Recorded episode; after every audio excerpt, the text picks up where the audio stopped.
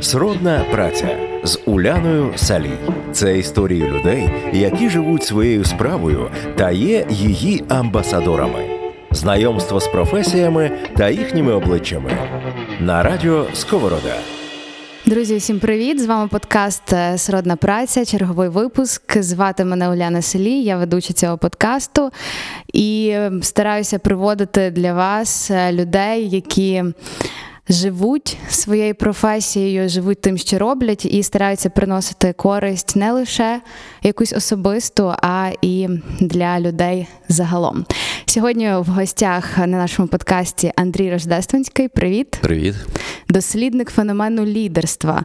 Ось е, така, як це ну це не роль. не професія, точно роль у е, житті. Та. Але я би ще хотіла додати, що окрім цього, я знайшла цілу купу цікавих е, фактів про тебе, Андрію. І мене найбільше здивувала ось така історія. Ти працював профайлер-аналітиком в Ізраїльській службі безпеки.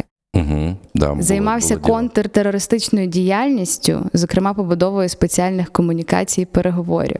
Да. Я десь знала, що ти був дотичний до е, Ізраїльської служби безпеки, але ніколи не вникала в якій ролі. І, власне, ну те, що я знайшла, то профайлер, якби людина, яка використовує якісь технології щитування міміки, жестів, розмови. Це це воно те, це ти те ну, це, робив? Це близько, да. Єдине, що та технологія, з якою ми працювали, це була там не тільки і не стільки про міміку і жести, скільки про ведення розмови і розуміння логіки розмови. Але якщо так е, згруба сказати, то, то такий ходячий детектор брехні. Да. Ти був ходячий детектор брехні? Ну, я і мої колеги. Угу. Скажи, а як ти потрапив взагалі туди і на таку посаду? Ну, е, скажімо так, е, є перелік запитань, е, на які я не можу відповідати з певних причин, і це одне з таких запитань. Ну добре, давай на кого треба вчитися, щоб працювати згодом в цій сфері? Ні на кого не треба вчитися. Насправді треба бути певною особистістю. Ем, і я пройшов декілька співбесід, пройшов декілька психологічних тестувань. Е, і якщо особистісно людина підходить, то далі її навчають тому. Тобто е, я за освітою психолог. Більше того, я тоді був бакалавром психології. Я паралельно ще один рік ну, працював і один рік е, завершував спеціаліста. Тут я не був тоді ще магістри, тільки почали з'являтися. Вот, і ем, Е, я навчався на психології, і я можу сказати, що а, така класична академічна базова психологія, яку я отримав в університеті, мені е, ну, там, жодним чином не допомогла в цій професії. Зрозуміло. Окей, сьогодні ми з тобою. Основна наша, наша тема це є лідерство. Будемо говорити саме про це і будемо говорити багато. Скажу тобі відверто, я цілу купу начиталася перед нашим інтерв'ю про лідерство, і виглядає так, що все дуже зрозуміло, але водночас і не зрозуміло нічого е, про цей феномен і до слова, також е, чому це феномен, якби ну феномен, якби визначається як явище, яке дуже важко описати. Uh-huh. От, власне, чесно сказати, я з цим і стикнулася, коли досліджувала ту інформацію. Тому, е, можливо, давай будемо розбиратися так від е, самих початків, звідки в нас взялося те лідерство, як формувалися характеристики, оці такі сталі, якими має, має володіти лідер. Це, напевно, ще якась. Так виглядає, може, десь з міфології якоїсь, коли були боги, потім воїни, потім потім вже якісь супергерої. І їм давали там ти маєш бути такий могутній, е, ще якийсь, і згодом це все переносили на людей. Да, Дякую за питання. Якщо його зараз розкривати в повній мірі, нам доведеться годин 6 посидіти з тобою тут поспілкуватися. А, Ну окей, чому давай почнемо з самого початку. Чому важко дати е, визначення поняття лідерства? Тому що а, лідерство це воно завжди залежить від контексту, е, в якому ми знаходимося. Е, якщо до до прикладу, якщо ми перенесемося з тобою, а, там я не знаю, в Київську Русь, 8 століття і спитаємо, хто такий лідер. А після того перенесемося е, в Сполучені Штати Америки початку минулого століття. Спитаємо там, хто такий лідер. Після цього перенесемося в Північну Корею сьогодення. Спитаємо там, хто такий лідер. Ми отримаємо різні різні відповіді на те, хто такий лідер, який він має бути. Е, І це цілком нормально, тому що існують різні контексти. В різних контекстах е, е, різні. Типи людей будуть ефективними в якості, ну поки що використаю таке слово в якості Керманича. Е, Чому поки що? Тому що в сучасній ем, в сучасному контексті глобальної економіки все більше відходять від того, що лідер чи лідерка це якийсь керманич, хтось, хто веде кудись за собою, і все більше приходить до того, що лідер це чи лідерка це особа, яка створює умови для розвитку і зростання, а команда вже сама може визначати пріоритети діяльності і так далі. От. Є плюси, є свої мінуси цієї теорії, але ми можемо подивитися, що з розвитком. ем, Людства з розвитком е, суспільства змінюються контексти, вони стають більш демократичні, вони стають більш глобальні, і відповідно е, змінюється і роль лідера, і відповідно змінюється визначення, хто такий лідер чи хто така лідерка. Тепер звідки ці характеристики почали виникати? Да, ти правильно кажеш, що багато в чому, особливо там на початках ем, е, розвитку нашої цивілізації, лідер чи, чи лідерка, частіше тоді лідер, враховуючи патріархальність суспільства, ем, це була якась така героїчна особа, і тому е, дуже часто там, е, там ну, бенчмарки, таке добре слово, може бути закладений десь в міфології. От я маю бути такий, як Геракл, умовно кажучи, і тоді я, значить, можу претендувати на роль лідера. Але насправді е, поняття, хто такий лідер, почало формуватися значно раніше, ще до виникнення перших міфів. І я навіть впевнений, ще до виникнення мови чи мовлення. Тому що людина це е, ну не, не варто забувати, що ми є савці, і є у савців є групи, да, стада, стая, плем'я для людей, і в цих групах є важаки. Це, як правило, ем, сама сильна. Не факт, що фізично, але там сильна духом, називаємо це так, ем, особа е, в цій групі, яка може забезпечити цій формації виживання в дикій природі. Тобто, чому саме сильна? Тому що вона може постояти за свою групу, вона може налякати хижака, вона може налякати іншу конкурентну групу і вожака іншої конкурентної групи. От. Якщо вона цього зробити не може, то тоді ем, е, ця група стає на грань виживання, і це стає дуже небезпечною для групи. Тому от так, от. Е, ем, те, що лідер або лідерка має бути сильною харизматичною особистістю, Хоча насправді немає, да? але от е, такий, як е, стереотип, що має, е, він закладений е, мільйонами років еволюції, нашими пращурами, не тільки нашими пращурами, як людина е, розумна, але й ще глибше туди в людину прямоходячу і, і в інших е, гомінідів, як це називають, до яких ми як до виду відносимося.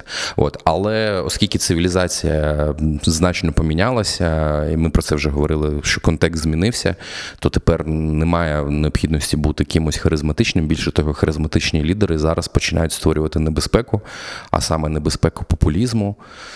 Ну, скажімо так, глобальний світ, ем, ем, як якщо ми візьмемо президента країни.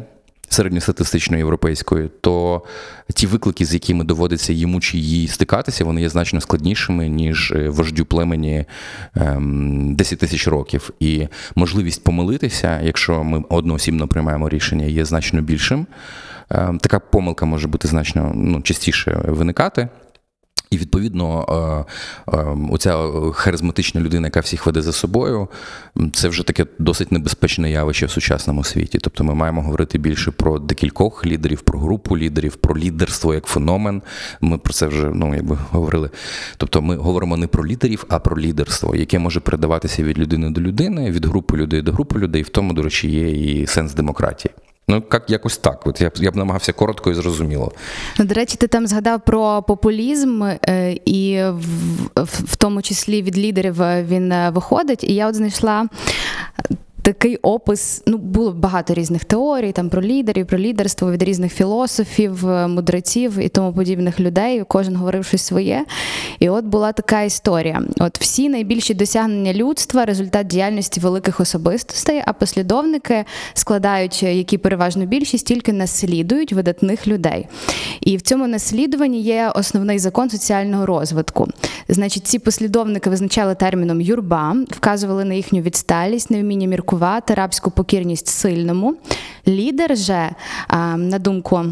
Людей, які підтримували цю теорію, в ім'я прогресу мав би боротися з відсталістю юрби, її захоплювати нововведеннями і вміти бити юрбу по нервах і цим домагатися успіху і підпорядкування. Тобто казали, що лідер навіть не мусить бути якийсь суперінтелектуальний чоловік чи жінка. Головне, щоб він вмів зачіпати емоції тієї юрби. І зараз той самий популізм виходить теж є, тому що є лідер, який вийшов, почав кричати там: ви ми маємо мати класну зарплату, всі кругом, ми маємо жити достойно, ви всі розумні люди, хоча насправді він так не вважає.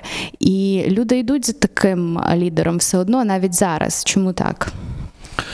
Ну окей, давай дивитися. Ми зараз говоримо про українське суспільство чи про суспільство в цілому. Ми говоримо про суспільство в цілому, тому що мені здається, воно в будь-якій країні діє.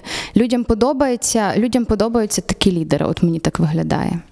Ну окей, і є декілька країн, де ми яскраво можемо бачити перемогу популізму, та ті самі Сполучені Штати, умовно кажучи, Дональд Трамп, да, не виключенням, ну якщо подивитися на передвиборчу гонку, яка відбувалася в нашій країні, там кожен другий обіцяв е, долар по 8 знову, газ вдвічі дешевше знову.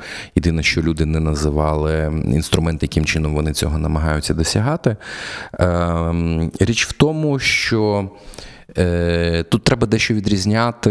Е, Якщо ми говоримо про політичних лідерів, е, вони трохи відрізняються, вони трохи стають в такій окремій ніші, на відміну від, наприклад, бізнес-лідерів. Чому? Тому що.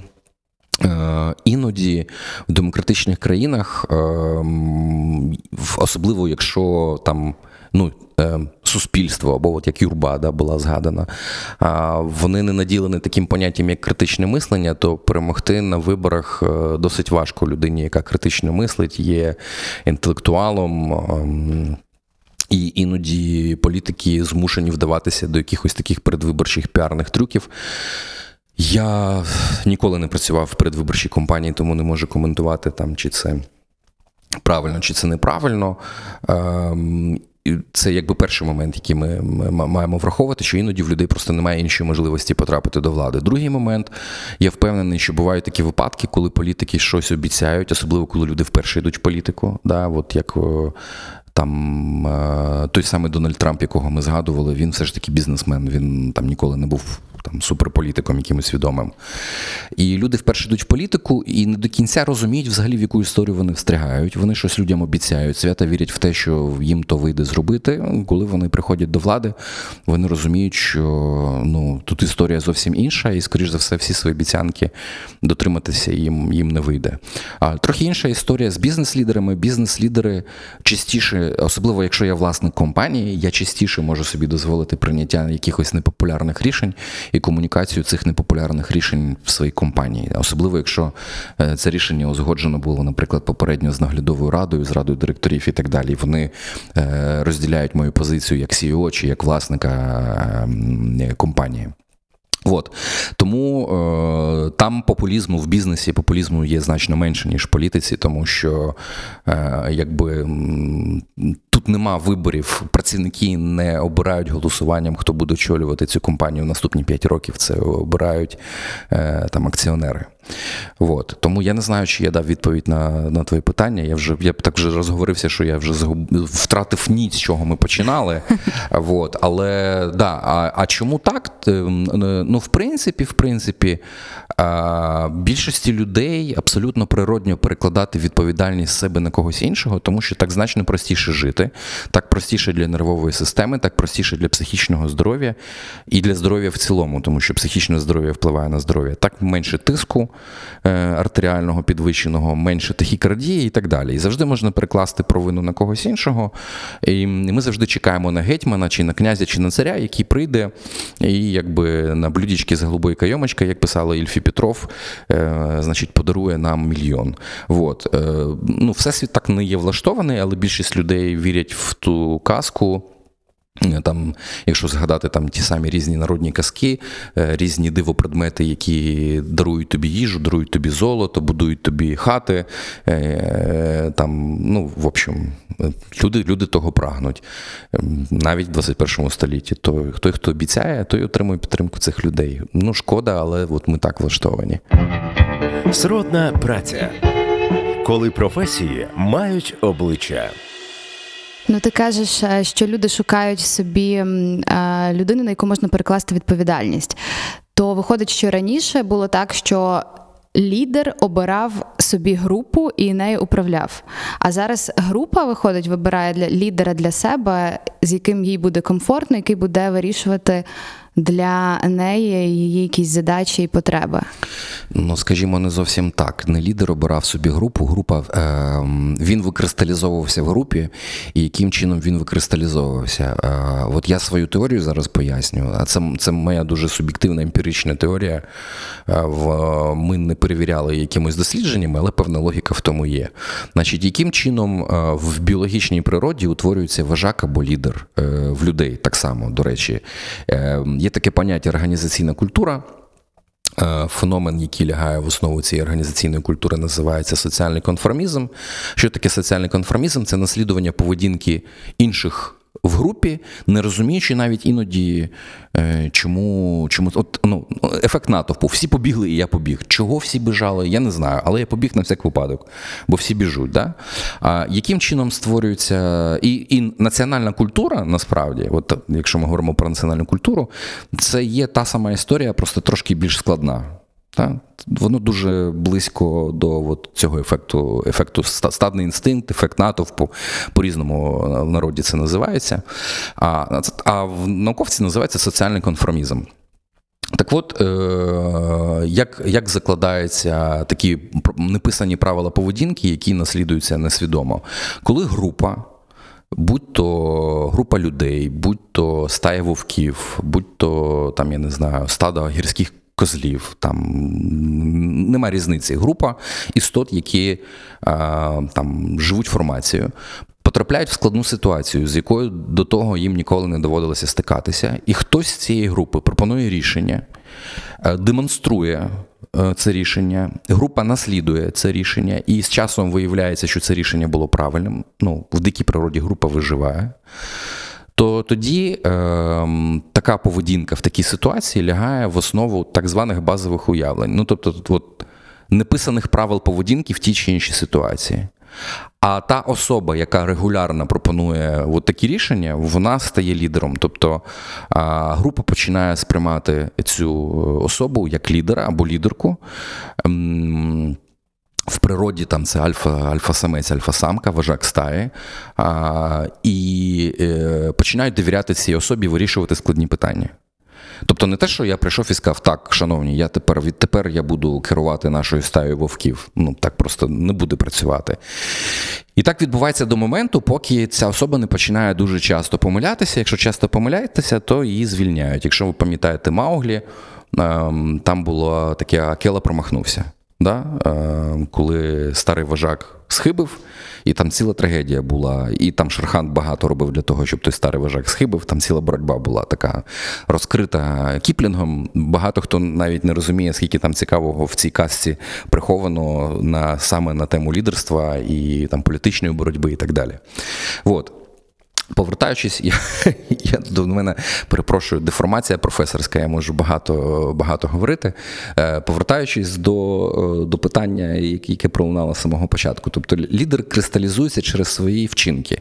Ми в чим відрізняємося від е, тварин, в тому, що нам не обов'язково, і, і наш мозок, наше мислення працює таким чином, і, до речі, тим ми відрізнялися е, від неандертальців, що ми в нас дуже розвинене уявлення. Тобто нам не обов'язково побачити тигра. Там біля переправи нам достатньо сказати, будете на полюванні, зверніть увагу. Там минулого разу ми бачили тигра, тигра на полюванні.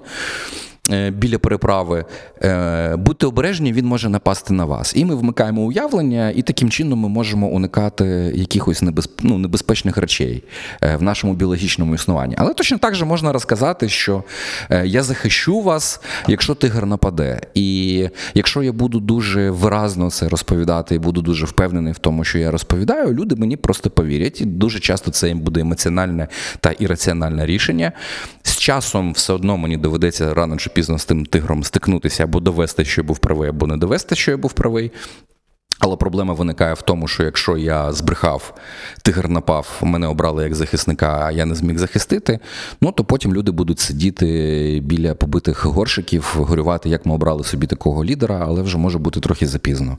Отак це працює з точки зору біології.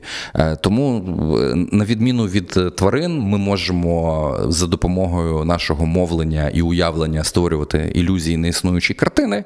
Це допомагає і допомогло нам, наприклад, пережити неандертальців, згідно деяких теорій. З іншого боку, е, це. Іноді не, не допомагає нам е, здраво і критично голосувати під час політичних виборів в тій чи іншій країні. Багато в чому залежить обізнаність людей. Тому я питав, про яке суспільство ми зараз з тобою говоримо. Є суспільства, там, які більш критично мислять. Швеція, наприклад, та сама, да, ну там е, країни, скандинавські країни, там люди якось більш критично відносяться до свого демократичного вибору. Є там інші країни, де люди по-іншому роблять свій вибір. Мені так подобається. У нас десь е, подкаст п'ятий чи четвертий, і кожен гість говорить, говорить, говорить, говорить. Потім такий, ой, я щось так багато говорю. Мені стільки я всього розказати, вибачте. І от ти так само ще не сказав, але це насправді дуже круто, що приходять люди, які не можуть наговоритися про те, чим вони займаються. Ми просто розумієш, ми просто три з чимось місяця на карантині сиділи, потім умовно вийшли з карантину, ти вже скучили за людьми, хочеться поговорити. Ну не ламай мої ілюзії. Так, ну добре, добре. Може, я може я не правий. Ну ні, ну в тому числі це, звісно, і те також. Давай зробимо 50 на 50, окей. Ти досліджуєш лідерство. Чому? Ну, бо тема ця мені цікава, насправді. Тема мені ця цікава. Я, чесно кажучи, свого часу, ем, коли. Ем, коли почав вже працювати, ну, якби випустився з університету, я в університеті був в гуртку молодих вчених, потім е, в мене була захист е, кандидатської. І е, я коли всю цю історію завершив, і багато в чому там то був вплив моєї бабусі, бо вона дуже хотіла бачити мене науковцем. Я сказав, що я в науку ніколи ніколи не піду, я буду займатися бізнесом. От. Але паралельно я і в Ощадбанку працював в HR-секторі, тобто займався розвитком людей. Потім у нас був бізнес, е, ми займалися консалтингом з розвитку людей е, в підприємництвах. От. А потім, коли Львівська бізнес-школа запропонувала мені співпрацю, і, зокрема, і УКУ в цілому в, в плані очолити центр лідерства, то якось я так подумав, чому би і ні, тому що для мене УКУ це чи не єдине місце в Україні, де я бачив би себе в ролі науковця чи професора. От. Тому якби так зірки зійшлися, і я почав цим займатися. Багато хто каже, мені важко оцінювати самого себе. Багато хто каже, що я в принципі сам є уособленням певних якихось лідерських рис. А може в мене самооцінкою якісь трабли. Я я трошки там не завжди погоджуюся з людьми е, на цю тему, що я там ефект, сам ефективний як лідер. А, вот. Ну, тому і тема надзвичайно цікава е, в Україні. Е, ну, ми чи не єдині, хто займається таким ґрунтовним академічним дослідженням лідерства, як це робимо ми. А в твоєму розумінні ефективний лідер це який?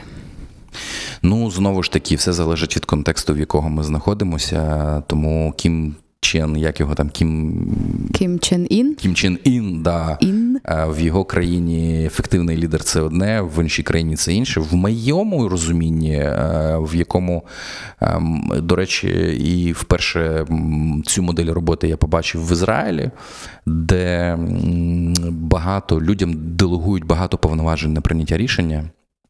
От. А, в моєму розумінні це дати можливість людям самостійно працювати, надаючи їм підтримку тоді, коли ця підтримка їм потрібна, залучати їх до визначення візії, не створювати візію, вести за собою, а разом з людьми створювати цю візію, рухатися і давати їм змогу проявляти себе, працювати і вписувати своє ім'я в табличку на пам'ятнику. Ми це під назвою Ми це зробили. Да. Тобто не хтось, хто веде за собою. В моєму випадку це не моя історія. Тобто, ну залежно в якому контексті ми розглядаємо лідера, такі в нього будуть і якості, характеристики і тому подібне. Тобто, виходить, що ти можеш бути лідером, проявити свої лідерські навики в залежності від ситуації якоїсь певної. Абсолютно. І е, є у тебе навіть програма лідерство в умовах невизначеності. Я, до речі, для слухачів скажу, брала в ній участь, і я переглядала свої історії в інстаграмі. Це було буквально от ну якби минулого року, там вчора і позавчора, якраз в ці дати це були ті фотографії Да, з моїх з моїми е, чоботами всіма в болоті і з тою сосною 17-метровою, з якої я скакала. Це ж не конфіденційна інформація, я сподіваюся. Е, ну, взагалі конфіденційно, але про сосну вже всі знають. То вже всі знають, да, та. да. Словом, лідером стають в певних умовах, і дуже круто це проглядається в умовах невизначеності саме. І в тебе в Фейсбуці пише розбуди свого внутрішнього Шеклтона. А, Шеклтон це, наскільки мені відомо, альпініст, Полярник. полярник. Мгм. Полярник альпініст чи просто полярник? Ні, він, він полярник, е, мореплавець, але він змушений був стати альпіністом на 48 годин. В стресі ти в умовах невизначеності, ти завжди в стресі. Шеклтон в тому числі був в стресі. Як дати собі раду, коли все кругом валиться? Е, Ну, коли ти знайдеш е, відповідь з іншими гостями на це питання, ти обов'язково мені скажи. Я жартую. Ні, ну насправді відповідь Я так і знала. Да, відповідь, відповідь є. Е, лише часткова. Чому я кажу, якщо даш раду, підскажи мені, тому що я сам теж регулярно, особливо останні декілька місяців, як і будь-яка нормальна людина, переживаю стрес пов'язаний з ковідом і з тим, і більше з впливом навіть на економіку, ніж самим, самим захворюванням, тобто з карантином і результатами цього карантину. Е, вот. І коли нас там на перший дауну в Україні я бачив, як багато людей стресувало, і я намагався давати і максимальну підтримку там і знайомим, і незнайомим людям. Я навіть сторіс почав робити в інстаграмі, що робити під час е, стресу, тому що. Якби ну в альпінізмі і там в екстремальних подорожах, якими я цікавлюсь, і там Шеклтон, один з моїх героїв, він команду 495 днів виводив з, ем, з Антарктики додому. Е, І вони вижили всі 28 членів е, цієї команди. Ну от е, про стрес треба знати декілька моментів. Перший момент, коли стає кризова ситуація, руйнується. Е, Повністю руйнується стратегія. І це перший стрес для організму. В принципі, всесвіт навколо для людей може здаватися досить хаотичним, хоча він має свої певні закони. Але там, в зв'язку з тим, що ми маємо дуже звужене мислення, багато речей для нас є хаотичними. Багато речей для нас є непередбачуваними. І тому, коли ми створюємо плани, ми таким чином трохи систематизуємо невизначеність і ми заспокоїмося. Але бувають моменти, і, і ці моменти є криза, критичні ситуації, коли ці плани знищуються і стрес збільшується. Тому треба відновити планування, але відновити його на рівні дуже короткострокових планів. Та є така молитва в Антуана Дюсент-Екзепері, молитва маленьких кроків. От я би просто радив її загуглити і перечитати. Вона закінчується словами Боже, навчи мене мистецтву маленьких кроків. Там є багато дуже розумних речей, пов'язаних не тільки з плануванням, але історія в кризі, ми плануємо тільки свій наступний крок. Е, Як тільки ми виходимо з кризи, система починає оновлюватися, тоді ми можемо потроху збільшувати горизонт планування. Але от я пам'ятаю, у нас в бізнес-школі е, там ми робили планування, ми з річного планування спустилися на щотижневе планування стратегічне. Тобто кожного тижня ми переглядали. Там, а чим ми будемо займатися наступного тижня? Потім потроху-потроху почали виходити на місячне, і от тільки зараз ми починаємо знову говорити про якесь там класичне бачення, куди ми рухаємося і так далі. Тому перший момент це скорочення на певний час горизонту планування. Другий момент управління оптимізмом і своїм, і оптимізмом команди. Е, Дуже класно це описує Колін в своїй книзі Good to Great. Е, Парадокс Стокдейла, історія американського адмірала, який, якого взяли в полон, який сім років провів в концтаборі для військовополонених. І він вижив завдяки тому, що з одного боку він вірив в те, що він вибереться, а з іншого боку, він не давав. Якихось сам собі обіцянок і обітниць, що от через півроку ми потрапимо додому. Тобто буде класно, буде добре, але давайте дивитися суворій правді в очі. Тобто це така якась золота середина між, е, між е, песимізмом і я це називаю рожево-окулярним оптимізмом. Тобто є такий якийсь ілюзорний рожево. От те, що в нас люди називають оптимізмом, це насправді не є оптимізм, це якась віра в ілюзію. Оптимізм це коли я виважено розраховую свій рух і вірю в те, що все буде добре. А якщо я просто вірю, що все буде добре, я бачив історію однієї людини, і такі історії трапляються часто. І Мої знайомі лікарі підтверджують це моє спостереження, коли людина затягнула свою онкологію в якийсь дуже жахливий етап, тому що вірила, що само все пройде. Ну, от їй так простіше було вірити. І от люди іноді приходять до лікарів, ну вже просто розбиті, і лікарі кажуть: слухайте, ви прийшли півроку тому, з тим би щось можна було зробити, а зараз там вже треба різати, умовно кажучи. Оце через такий надмірний оптимізм. Тобто, і треба і себе, і свою команду тримати от десь посередині цей надмірний оптимізм. Тому е, короткострокове планування. От, управління оптимізмом і спиратися на свої цінності. Тобто, в цей момент, коли шторм починається, потрібен якийсь маяк, і цінності, і життєва місія виступають таким маяком. Тому пошук свого сенсу життя або життя своєї компанії або організації, якщо це не бізнес-компанія, а не прибуткова або публічна організація, є дуже необхідним, тому що це дуже крутий кастиль, на який можна спертися саме під час кризи. Там є ще значно більша кількість конкретних порад конкретних, але це треба просто там нам робити тренінг, розбирати, сидіти, сидіти, сідати, пояснювати. Ну, але три таких стовпи це скорочення ем, горизонту планування на певний, на, на певний час, це управління оптимізмом, і це пам'ятати про свої цінності, місію, візію, взагалі заради чого ми тут на цій планеті існуємо. Сродна праця з Уляною Салій. Ну, До речі, справді пам'ятати про свої цінності е, це потрібно. Зокрема, тому що я хотіла додати ще про цей е, оптимізм постійний. От нам це дуже круто, що зараз зі е, з кожного кута кричать: треба бути впевненими, впевненими, треба постійно посміхатися, треба все сприймати позитивно. І це дуже мені здається тисне на людей.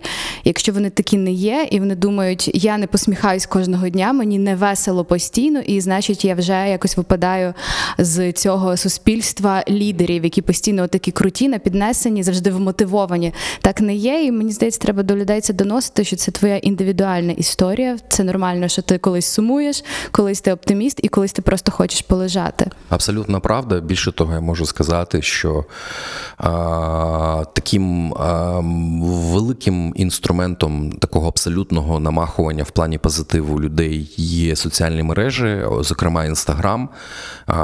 Е, я коли дивлюся на інстаграм, там в тому числі ну, моїх студентів в більшості, тому що інстаграм це такі моя тусовка вся в Фейсбуці зависає, да, а студенти в більшості в інстаграмі. Я коли дивлюся на їх Бачиш їхні да, відретушовані я обличчя. Я бачу їх не просто відретушовані, а там там я на яхті, я на Мерседесі, а я знаю, що ну, ця людина проживає в гуртожитку, насправді у нас на кампусі. Вот, а яхта Мерседес це там, ну там хтось когось запросив кудись, на 15 хвилин мав змогу там облокотитися і зробити цю фотографію, а купа народу заздрить і каже, Боже, е, йому всього 20 років, і він вже має свій власний мерседес. От, це, це, по-перше, це от окрема історія, що в нас такий світ став, ми дуже світлини якісь вивішуємо, які не відповідають дійсності. По-перше, по-друге, є багато книжок, да, із серії серії будь на хвилі. Ну, це класно, іноді хвилю треба ловити. Не іноді, а її бажано ловити. Але хвиля таким чином влаштована, що рано чи пізно вона спадає. Да? І що робити, коли хвиля спадає? Якби, І на, на, на такі випадки треба мати дисципліну. Да? Тобто не все буде завжди драйвово, не все буде в кайф. Треба іноді вміти стиснути зуби, переживати важкі часи. І щодо якихось негативних проявів емоцій, да, наш світ теж ми маємо посміхатися, ми завжди маємо бути такі good looking, ми завжди маємо бути. Завжди на драйві, завжди, завжди на- готові да, брати нові проекти, да, доводити завжди. їх до кінця. Вот. Но є, є штука, яка називається психіка. А, і ще е, ну, був такий е, відомий психіатр Карл Густав Юнг, а, який ввів таке поняття як тінь. Е, І що це не просто про негативні емоції, а це про те, що іноді ми можемо навіть робити такі речі, за які потім соромно розповідати іншим.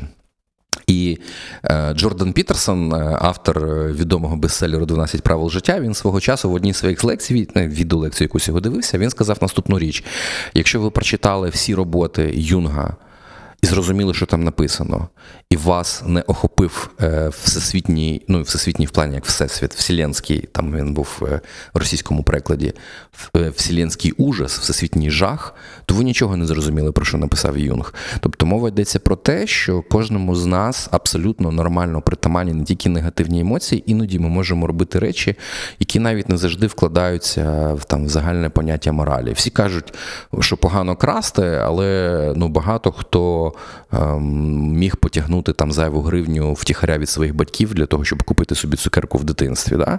Вот. Або могли взяти з офісу канцтовари, які належать компанії, припхати їх додому. Ну це ж ну це ж не це ж не гроші з каси вийняв. Вот. Та, тобто це не вселенська катастрофа. Да, да, але все одно, тобто, кожному, ну ми маємо розуміти, що в кожному з нас притаманні дуже світлі, дуже класні речі, і кожному з нас притаманні якісь речі, які пов'язані з нашою тінню. Ми маємо усвідомлювати це в собі, приймати і розуміти, який рівень того ми можемо випускати назовні. Ну, типу, е, можна ж як зовсім наробити біди. От. І пам'ятати те, що якщо вам хтось розповідає, що ви маєте весь час смі... сміятися, ну весь час, ну, слухайте, навіть в психіатричній лікарні люди не сміються постійно.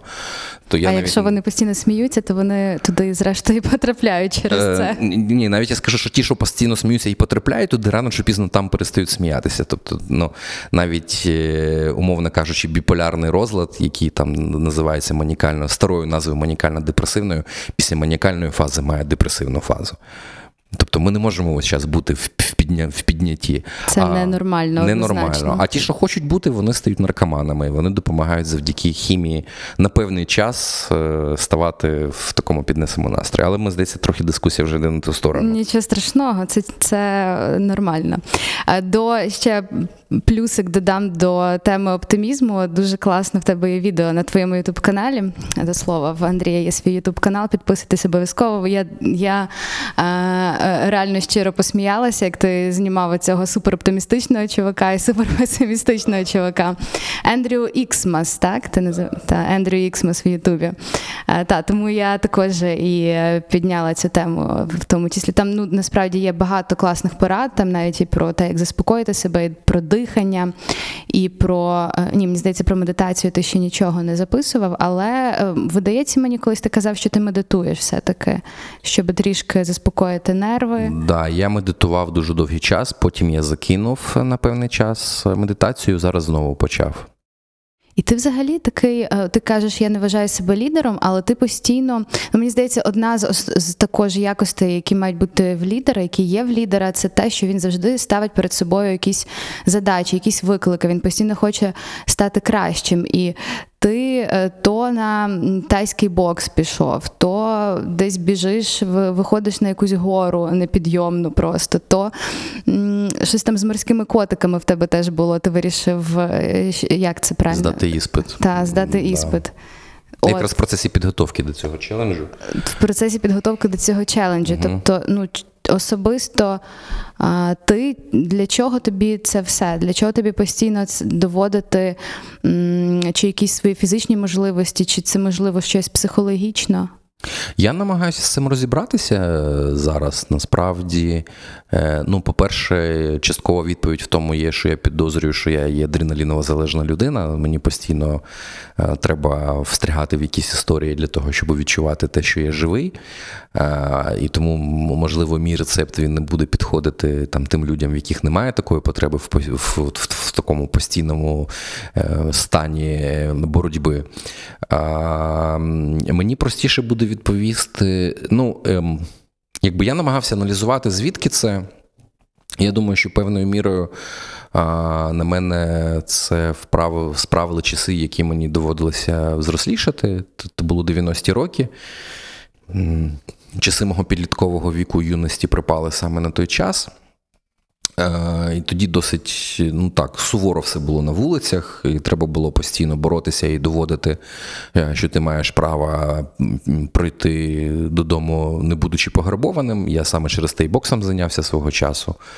Е, які е, цікавість боксом переросла в зацікавленість тайським боксом. Мені дуже подобається цей вид спорту. Він він просто він надзвичайно крутий. Це як мистецтво. Це не просто там якісь банальні мордобої, це ціле мистецтво з глибокою філософією, з глибокими традиціями за за ним. От. Але свого часу мені доводилося фізично відстоювати себе, щоб в мене там не відбирали цигарки, коли мені було там 17 років. Я кинув палити, да, але почав я в 14. От, Мабуть, це зараз не, не гарний приклад. У нас слухачі є молодші 18 років. О, може бути. Не куріть, це потім дуже важко кидати, слухайте. А, Вот. І, А потім мені це почало. Це просто стало якоюсь частиною мого життя. А, І оце от весь час брати себе на слабо, да, а слабо спробувати. І це дуже дарує мені дуже яскраві емоції, яскраві переживання цього життя. А, Але тут дуже важливо вміти проводити ну, там грань слабо спробувати і грань е, катастрофи. Бо там, ну да, от я займаюся альпінізмом, і це досить небезпечний для життя вид спорту. Ну, Тобто грань дуже тонка. Тобто треба бути дуже зваженим. І в мене мені повезло, що в мене ну, є якась там от відчуття. Ну, У якісь моменти е, в мене вмикається просто вся моя хоробрість кудись дівається, і в мене вмикається відчуття, що Андрію час валити вниз. І я розвертаюся, можу розвернутися 200 метрів від вершини, піти вниз. Мене багато розвернути людей з собою. Багато хто не розуміє, але через 5-6 годин, коли бачать, який капець там відбувається наверху, через різку зміну погоди, кажуть: Окей, да, ти цього разу ти був правий, дякуємо. Це дуже круте відчуття, тому що в багатьох адреналінозалежних людей його е, реально немає. Вони просто пруть і їх абсолютно нічого не зупиняє. І є така теорія, що ось таких людей, які хочуть бути постійно отримувати ці емоції. Навіть ти сказав, я хочу відчути, що я живий, а я хочу відчути цю емоцію. Чи можна сказати, що такі люди вони трохи егоїсти, тому що вони не думають, як е, часто не думають, як наслідки їх діяльності, як ця погоня за адреналіном вплине на близьких людей їм, які ти поліз нагору, а внизу тебе чекає там мама, дружина, діти, і ну і от як ти гадаєш? Ну, по-перше, почнемо з того, що ми всі трохи егоїсти. Скажімо так. Я намагався розбиратися з цим питанням. У мене навіть було декілька суворих фейсбучних баталій на цю тему. Oh. Да, Вони відбуваються, як правило, раз на рік. Коли Коли ти йдеш в гори. Ні, ні, коли сезон, коли сезон на Евересті. Там є великий і низький сезон восени і весною. І Як високий сезон весною, і в травні, як правило, ну найбільша смертність на восьмитисячниках, вона відбувається, як правило, в травні. Ну і купа статей на цю тему новин, і, значить, хтось репостить ем, там, особливо в альпіністських колах. Там давайте помінемо хвилиною мовчання. Там вісім чергових альпіністів, які за тиждень загинули на Евересті. Набігає кучу диваних аналітиків, які починають отож не сиділися вдома лишили своїх дітей самими і так далі. Треба розуміти, що це дуже складне питання, надзвичайно складне питання. І я думаю, що нам би сюди запросити треба було бригаду психотерапевтів, психологів і психіатрів, які би допомагали в тому розбиратися. Бувають такі моменти в житті людей, коли їх життя стає дуже важким і його дуже важко переносити психологічно. При тому, що навколо все гаразд, але екзистенційно навіть є таке поняття екзистенціальна криза, криза екзистенціальна. Так? Екзистенційно їм дуже важко. Е, для них там оцей похід в гори, ця боротьба на межі, випробування себе на грані смерті для цих людей це є сенсом їх буття. Як би це дивно не звучало. В когось є сенс буття все життя просидіти в селі. І, І ми маємо поважати такий сенс буття людини. В когось є сенс буття. Випробувати себе постійно в горах, і ми маємо поважати цей вибір. І цей сенс буття, він не, не, не як правило, він не з'являється в 50 років. Да? Він з'являється значно раніше. І, і якщо е, хлопець чи дівчина обирає собі от такого партнера, він же ж його обирає за якийсь блиск в очах. Да? Особливо дівчата, ну там я не хочу бути сексистом, ну там небезпечні хлопці, це ж круто. І от коли 19-20 років, і в неї такий небезпечний, крутий хлопець, вона ж від того тащиться. От. Е, ну, Але ж вона має розуміти, або він має розуміти, що до цього в придачу от іде все це. Бо якщо ця людина буде з 9 до 6 ходити на роботу по п'ятницях на симфонічний оркестр і варити вареники вдома, в неї не буде цього близько в очах. Тому, а чи не егоїстично запирати цю людину поруч з собою, щоб вона ставала домашнім котиком, коли вона по своєму духу є дикий тигр? Тоді ж ні, в нього ж немає такого блиску в очах. З ним же ж не цікаво. А, Тому да, тому такі родини ризикують. Ну, але в принципі ми всі є смертні. І я не про те, знову ж таки, я не про те, щоб робити зовсім дурні адреналінові речі. Я не хочу, щоб зараз там там склалося враження, що я пропагую а, якісь речі неприйнятні і небезпечні для життя. Але я хочу сказати, що в у виправдання цих адреналінщиків, що вони мають право на такі штуки, і якщо вас як партнера така історія не влаштовує, не намагайтеся переробити цю людину. Або міняйте своє ставлення до цього і аналізуйте, чому ви поруч з цією людиною. Або або йдіть, шукайте собі нового партнера, спокійного, тихого, який буде сидіти вдома. Сродна праця. Знайомство з професіями та їхніми обличчями на радіо Сковорода.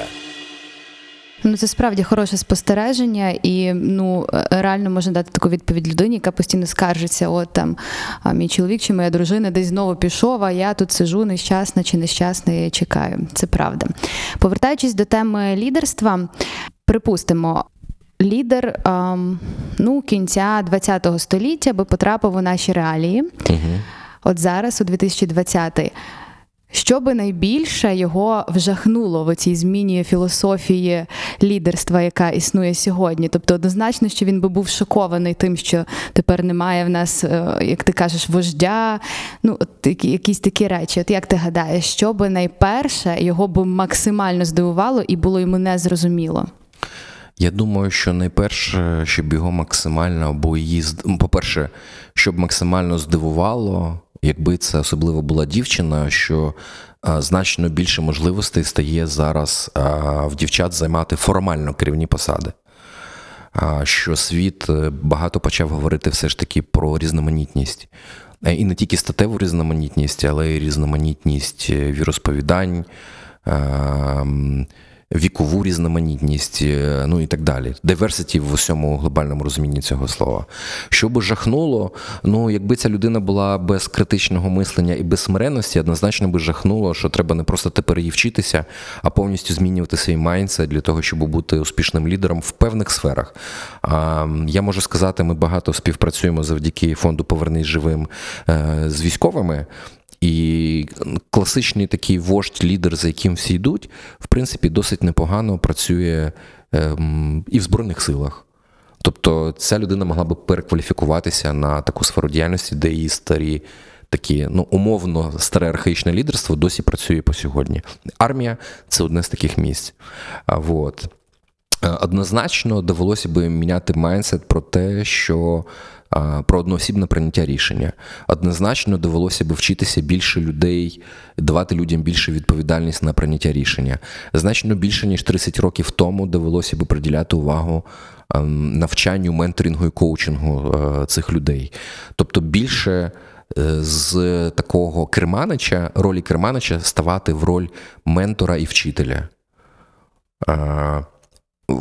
Мій класний керівник в школі не вирішує, в яку сторону мені рухатися по життю, але вона мені дає необхідну базу, з якою я можу потрапити в університет, визначитися пізніше зі своєю професією, там, ну і так далі. Тому от я би приблизно таку аналогію використовував з керманича стати іноді сірим і непомітним е, вчителем. Іноді, іноді треба бути на виду, бо тоді е, ну, є ризик загубитися взагалі.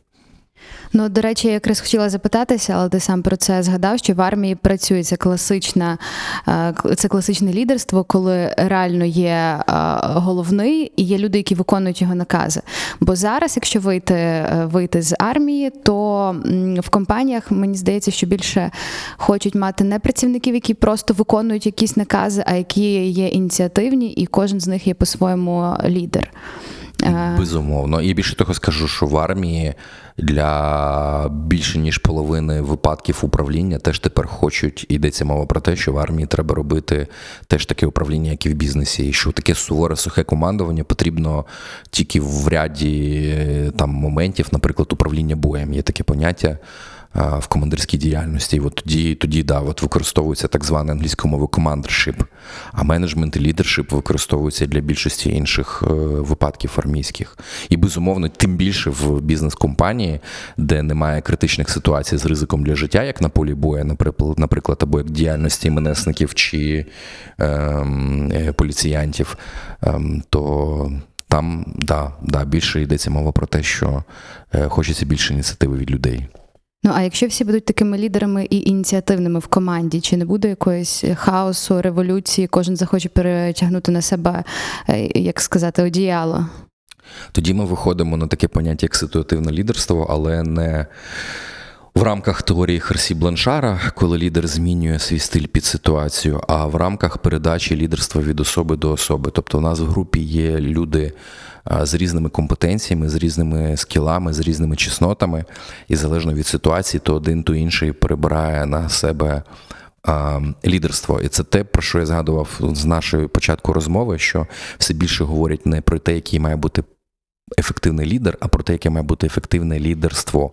Бо я сьогодні можу бути лідером, завтра будеш лідером ти, післязавтра ти знову мені повертаєш е, е, ну, якби, е, керівництво за якимось процесом.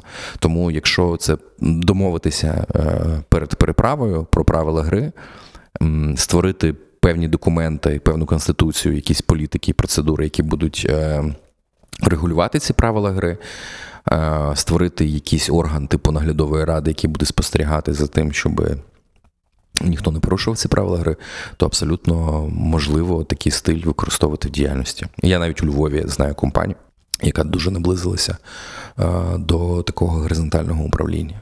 Чи хотів би ти, ти згадав про вчителя сірого, який має навчати деколи, деколи бути непомітним, деколи помітним? От скажи, ти, ти би хотів, щоб е, з тебе брали приклад? І якщо хотів би, то який? Важко сказати, я не знаю. Мені іноді здається, що мені багато хто з людей пише, що я надихаю їх своєю діяльністю і говорять про особисті зустрічі, і що я роблю багато правильних речей, але я їх не роблю сам все одно.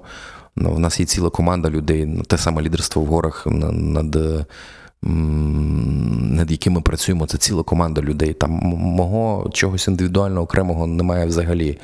Тому брати з мене приклад. Я навіть мені навіть важко сказати, в чому з мене брати приклад. Е, В мене дітей нема, да? Поки що там. Якщо в мене будуть діти, можливо, мені б хотілося, щоб вони брали якийсь там приклад дуже тісний, родинний в моєму там, може, якомусь відношенню до життя в якихось дуже окремих моментах. Тому що я абсолютно не ідеальний. І якщо комусь щось мені подобається, то це класно. Будь ласка, хай беруть приклад. Буду радий, якщо хтось почує і реально мене знає, бере з мене приклад, напишіть мені в чому саме, тому що я, чесно кажучи, навіть ніколи про це не думав. Я живу своє життя, мені класно проживати своє життя, і я ну там. Я раніше був дуже егоцентричний, особливо в університеті. В мене навіть е, всі випіндрюжник називали е, студенти, ну, мої одногрупники. А, але зараз все менше і менше у мене є цього бажання там бути десь на підісталі. І наостанок е, питання, узагальнююче для всієї нашої розмови. В дослідженні лідерства саме для себе, що основне ти е, виніс? От для, для мене, от якщо би продовжити речення, для мене лідерство це, це є що? Ну, знову ж таки, е, у нас є ще декілька 5-6 У нас годин. не обмежений час абсолютно. 5-6 Е, нормально. Насправді я повністю поміняв для себе взагалі е, розуміння не тільки е, під час академічної роботи, наукової роботи, розуміння не тільки, що то є лідерство і управління, а не тільки те, як це треба робити, але й хто така людина. Я значно ширше і глибше почав розуміти інший феномен під назвою людство. Е, ширше і більше розуміти, і більше мені прийшло усвідомлення, що тим більше я нічого не розумію про людей. Це досить дивні створіння.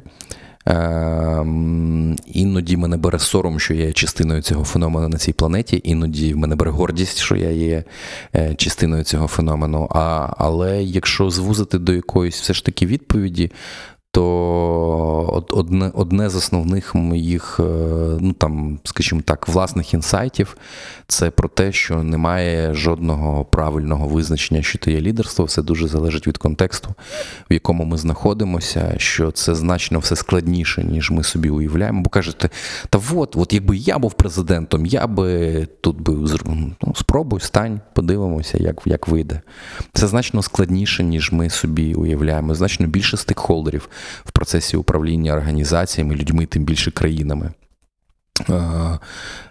Ну і значно розширився мій нетворк. Оце дуже класно. Я познайомився з багатьма класними людьми під час цієї роботи з різних куточків, куточків світу, які займаються питанням розвитку лідерства.